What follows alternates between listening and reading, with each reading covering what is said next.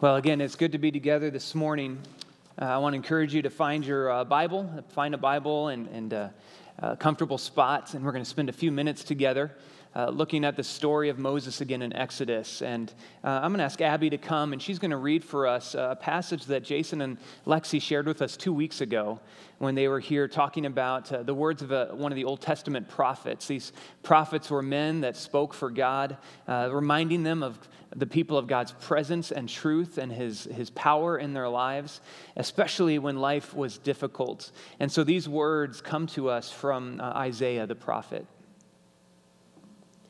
But now, God's message, the God who made you in the first place, Jacob, the one who got you started, Israel. Don't be afraid. I've redeemed you. I've called your name. You're mine. When you're in over your head, I'll be there with you. When you're in rough waters, you will not go down.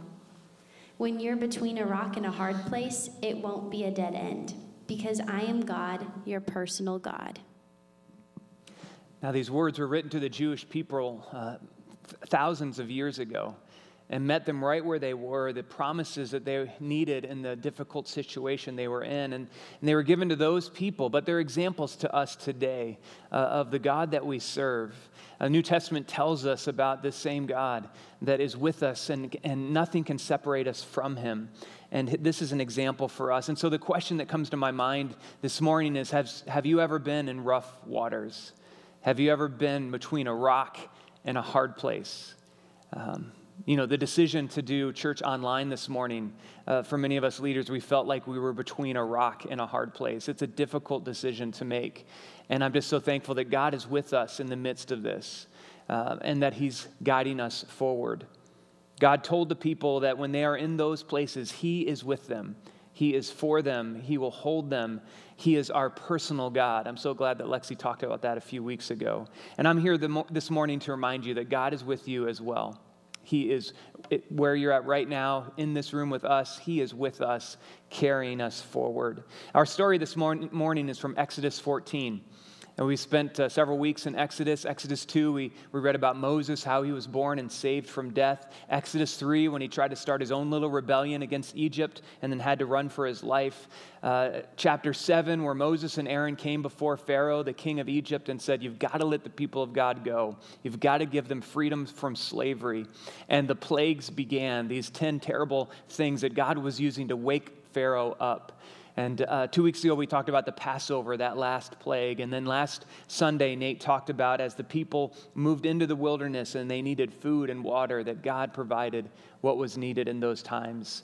And now this morning, we come to Exodus 15 and we see the people leaving Egypt, leaving Pharaoh, heading out into the wilderness, and they've got a big hurdle that's in front of them in this first passage. So look at Exodus 14. Exodus chapter 14. We're going to look at verse 5 through 14. Exodus 14, verse 5. When the king of Egypt was told that the people had fled, Pharaoh and his officials changed their minds. And they said, What have we done? We have let the Israelites go and have lost their services. So he had his chariots made ready and took his army with him. He took 600 of the best chariots, along with all the other chariots of Egypt, with officers over all of them. The Lord hardened the heart of Pharaoh, king of Egypt, so that he pursued the Israelites who were marching out boldly. The Egyptians, all Pharaoh's horses and chariots, horsemen and troops, pursued the Israelites and overtook them as they camped by the sea near Pi Hahiroth, opposite Baal Zephon. So here we see Pharaoh, and he's doing what he's done throughout this story. He's changing his mind. Often, when these hardships, these plagues came on him, uh, he would say, Okay, Moses, that's it. You, take the people, you can go. And then, as soon as God would remove the hardship, whatever that plague was, uh, Pharaoh would change his mind and say, Forget it. No, you've got to stay. And he's doing it again here. He's waking up and he's saying, Hey, we've let all of these people go, our workforce. We've got to go track them down and bring them back. And the text here tells us that it was a heart issue for Pharaoh. It was something with his heart, the hardness in his heart. The passage says, The Lord hardened the heart of Pharaoh. And this is an interesting thing for us to dig into, to, to think about the heart of Pharaoh. Uh, because in the story, we're told in the first five plagues, it, it describes Pharaoh's heart as already being hard, or that he hardened his own heart against God, which means he wanted to oppose God. So there was a stubbornness in his heart, a hardness that God would not, he would not allow God to move and transform his heart in any way. The last five plagues, we read that God hardened Pharaoh's heart.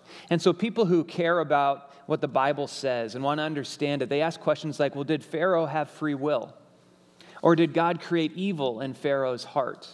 And people have written about that. I want to encourage you to do some own, your own work on that question. What I want to say about it is that whatever you cultivate in your heart, it will eventually grow either good or evil on the outside. What we focus on, what we think about, what we give our affection toward will either bring glory or groans. It will either bring beautiful, light things or it will bring darkness and pain. It matters what we focus our hearts on, what we allow ourselves to reflect on, what we give our time to.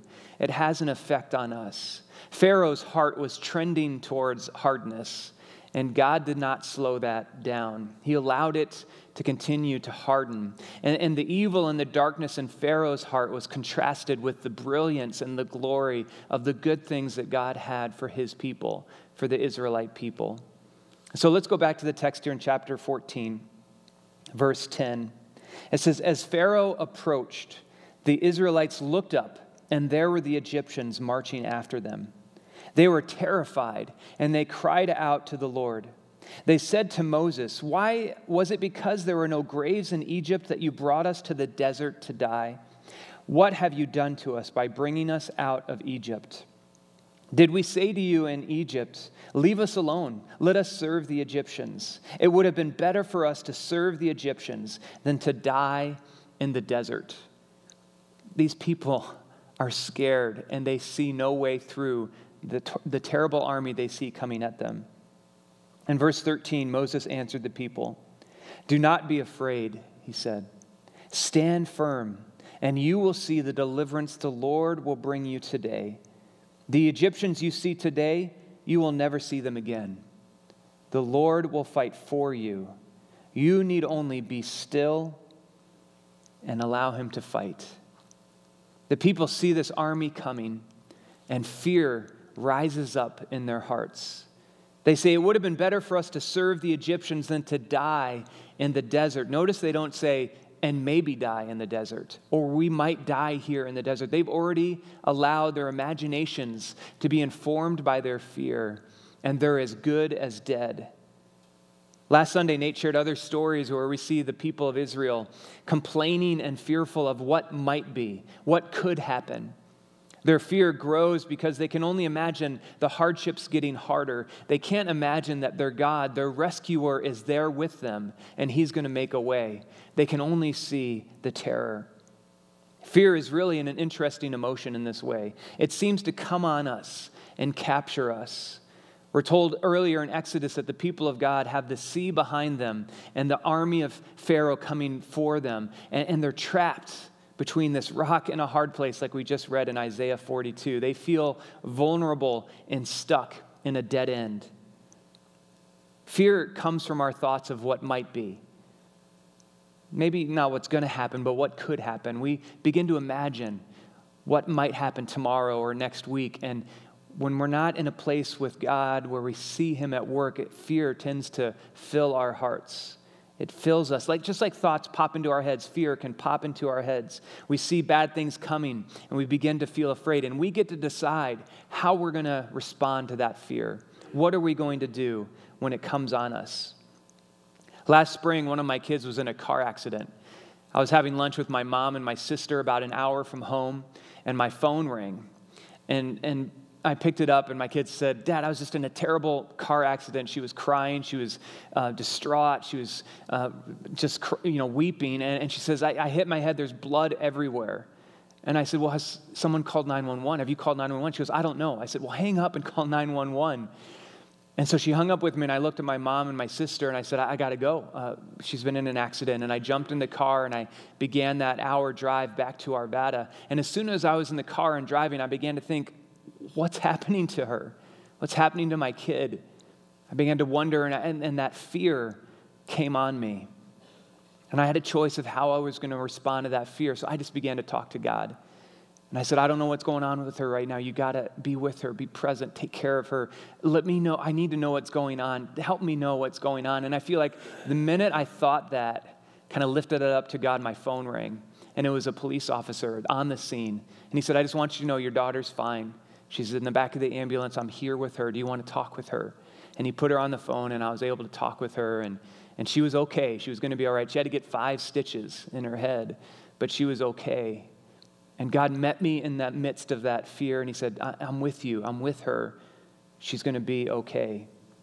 Fear is this emotion that anticipates pain and hurt. It's based on what could happen, what might be.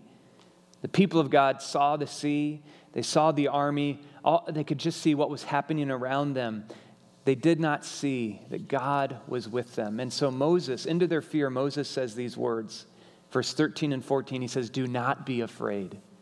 Stand firm, and you will see the deliverance the Lord will bring you today.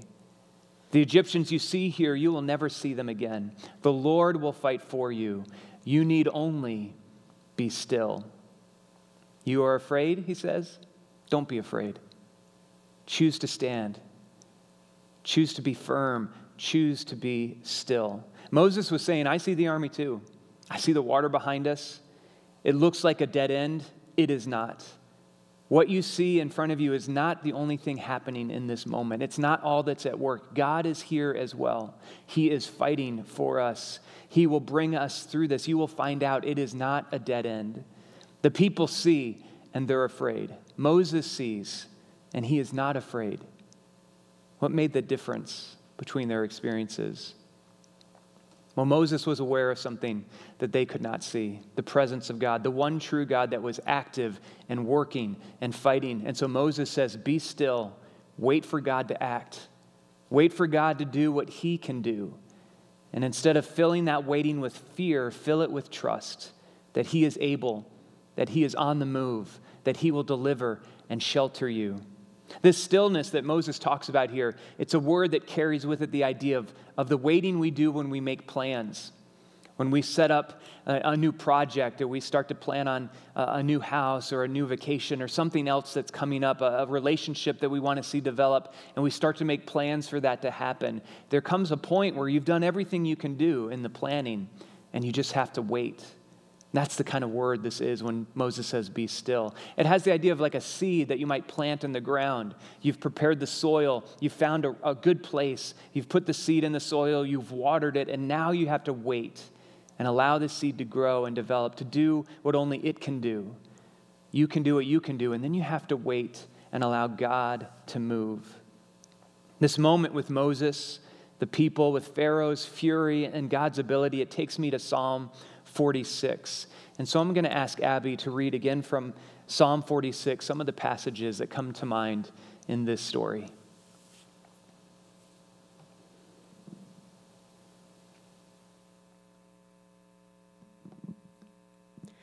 God is our refuge and strength, an ever present help in trouble.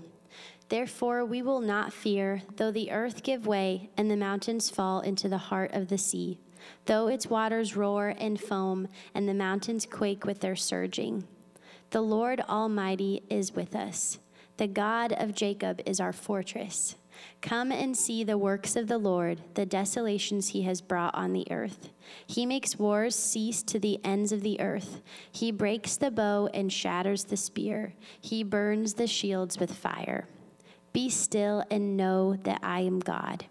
I will be exalted among the nations, I will be exalted in the earth. The Lord Almighty is with us, the God of Jacob is our fortress. Be still and know that I am God. Know it. Know that He is present. When life doesn't make sense to us, when we see trouble coming over the horizon, when the storms of life are heading our way, we don't just see the storm, we see God. We know God, that He is here, that He is active. He is our refuge and our strength and our shelter. When it looks like everything is being torn apart, it is God that holds the mountain together, it is God that contains the sea. He is our fortress. I used to go uh, backpacking with my dad when I was a kid. We lived in Nashville, Tennessee, and we'd head out into the Smoky Mountains and we'd go backpacking for a couple days. And the first few times we did that, first few summers, my dad, he didn't have a tent. He was too cheap to buy a, a real tent. So he had two tarps and some rope. And he'd put one of the tarps on the ground, and then he would rope up a little tarp ceiling above us. And that's what we would sleep on overnight. I mean, just critters could run right through. Uh, it was full access to us. I remember it would rain sometimes, and I'd wake up in a puddle. But as a little kid, it didn't really freak me out that much because my dad was there. I could sleep through the night. But my dad, he later would tell me that those times under those tarps, he never slept through the night. He would wake up every hour or so, every rustle in the branches, every leaf he heard turn over, he would wake up and just make sure we were okay. It was after a couple summers he finally got the money together to buy a real tent. And we used that tent. He told, told me that the first time we were out in that, that tent, he slept through the night all the way through. He didn't wake up once. Those tarps were a, a poor shelter, a flimsy refuge. And when we had a real tent to sleep in, he said he felt at peace. He felt like things were going to be okay. When your thoughts move you towards fear, where will you find shelter? Will you settle for a tarp? Because there's something much better than a tarp. There are many places that we can find help in this life. When things get difficult, there are resources and organizations and classes and books and all sorts of things we can encounter that can help us. And they're good things. God can certainly speak through them and help us in the midst of our hard days. But our best shelter, the real refuge we are seeking, it is found in God alone in his power, in his presence, in his words. Instead of coming to God as a last resort, we can embrace him as our first response. Instead of coming to God as a last resort, we can embrace him as our first response. Moses says, The Lord will fight for you. You need only be still. This is the truth. This is the way for us. It's the way of Jesus. We see Jesus living this way in the New Testament. In the stories about Jesus, we're told that he would often go off to quiet places in the New Testament, it was the wilderness, it was the desert, places where he could be still and be with his God. We know of at least five times that this happened in his life when he found those quiet places. He found that solitude be- before he began his public ministry. For 40 days, he was alone in the wilderness. After his friend John died, he found a quiet place. Before naming the 12 disciples, he had a night of solitude with God. When they came back from their first mission um, out on their own, this is where we read in Mark 6, where Jesus said, Come with me by yourselves to a quiet place and get some rest. We're told that he helped them find that quiet. And then the, just before his death, again, he found place to be with God alone. He needed that time to seek and to be still and to find the presence of his Father, to refocus his heart, to reaffirm his purpose, to check his motives. Fear could have confined Jesus to what he could see physically, but he kept his eyes on his Father God. And there is a way we can practice this kind of stillness, a way that we can practice so when the fear comes rolling in, we don't respond like we see the people in this story that were stuck between the sea and the army. We don't have to respond that way. We can practice so that when hardship comes, we have a different kind of response. And that practice is, is a spiritual discipline that people have used for thousands of years. It's called solitude, finding times of solitude where we can sit and be still and allow the presence of God to remind us that He is good and faithful and that He is with us. Solitude is a way of practicing so that when fear comes on us, we are ready to be still and to allow God to fight for us. I remember the first time I had a chance to have a, a, period of solitude. I was working at a church in Minnesota, and my pastor said, Nate, I want you to take a 24 hour retreat, he called it. 24 hours on your own, by yourself, in solitude. He told me about a campground in, in Wisconsin where they had little houses where you could go and reserve the house and be alone for a period of time. And he said, I want you to do it for 24 hours. And I thought to myself, what am I going to do for 24 hours? He said, I just want you to take your Bible. This was before Wi Fi and cell phones and all that. So I was like, I had my Bible and myself, and I went to this place. And I got there about one o'clock in the afternoon, and I said, What am I going to do? So I did everything I could think to do. I read the Bible, I went for a walk, I took a nap, I ate some food. It was about three hours had passed. And now it was four o'clock, and I still had 20 hours to go. And I just didn't know what I was going to do. I muddled my way through the next 20 hours, and I headed home.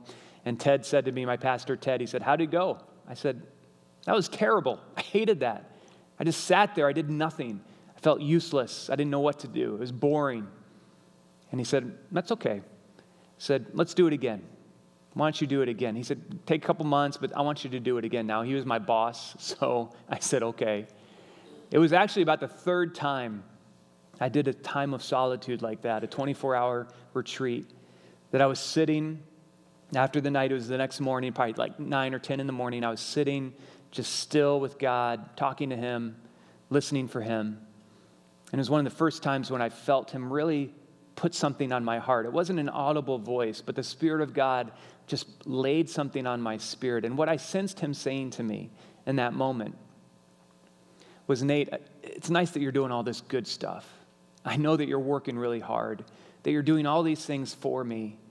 He said, But I love you when you're just sitting with me, when you're just still, when you're just quiet. I love you just as much when you're sitting here as when you're doing all that work. And all that work, you think you're doing it for me? I want to do it with you. I don't want you doing it for me. I want you with me, doing it with me. And in this moment, in this stillness, I want you to know that I love you no matter what. And I began to see that in the solitude, in the quiet, God is present. I began to practice the presence of God, uh, the, the glory of God, just being with Him.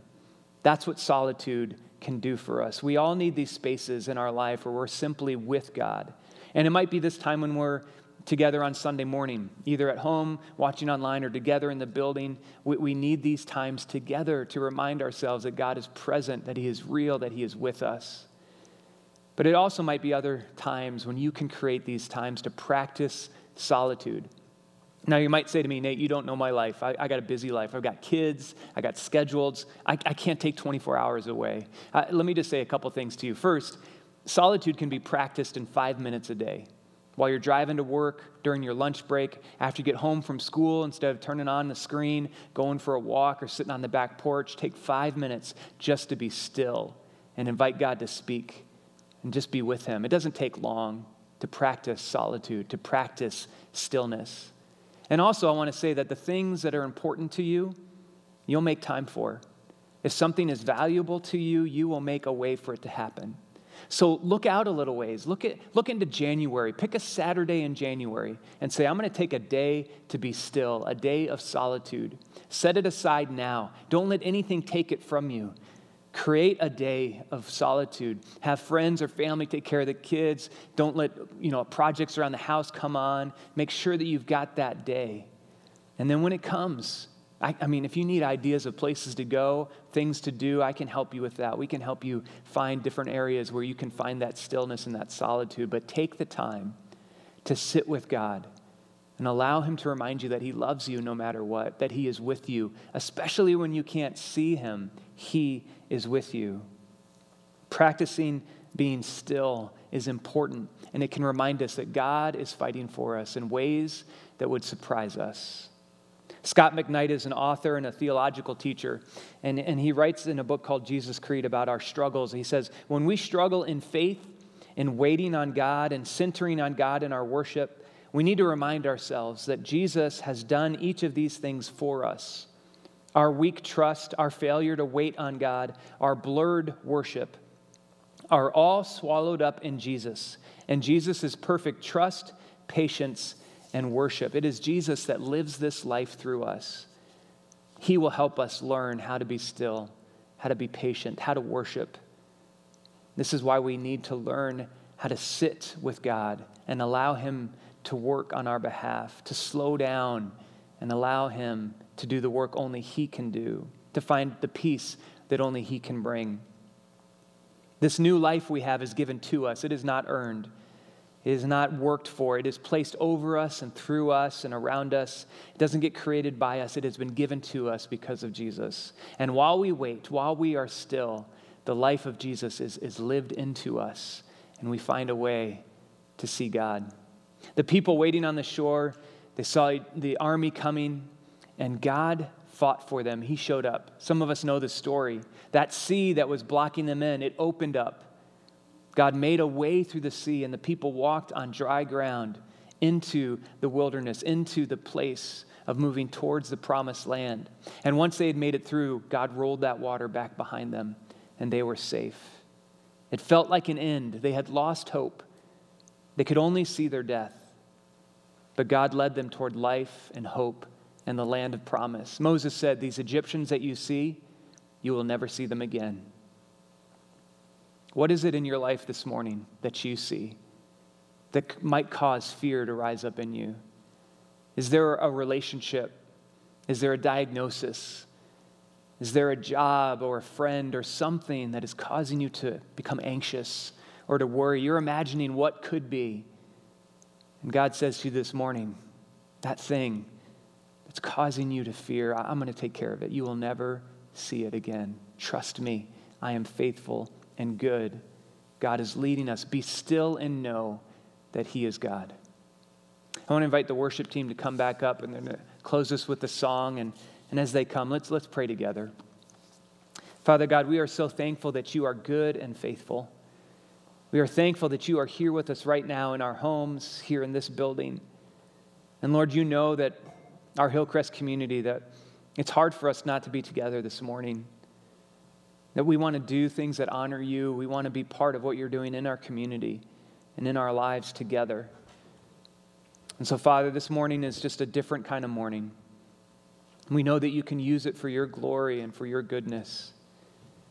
And we just proclaim, Father, this morning that, that we are not afraid, that you are good and faithful, that we believe you are fighting for us. And we hold on to that truth. And as we move into this new week, we are thankful that you will bring us back together again next Sunday, that you will continue to bring healing and hope. And we trust you for that. It's in your name that we pray. Amen.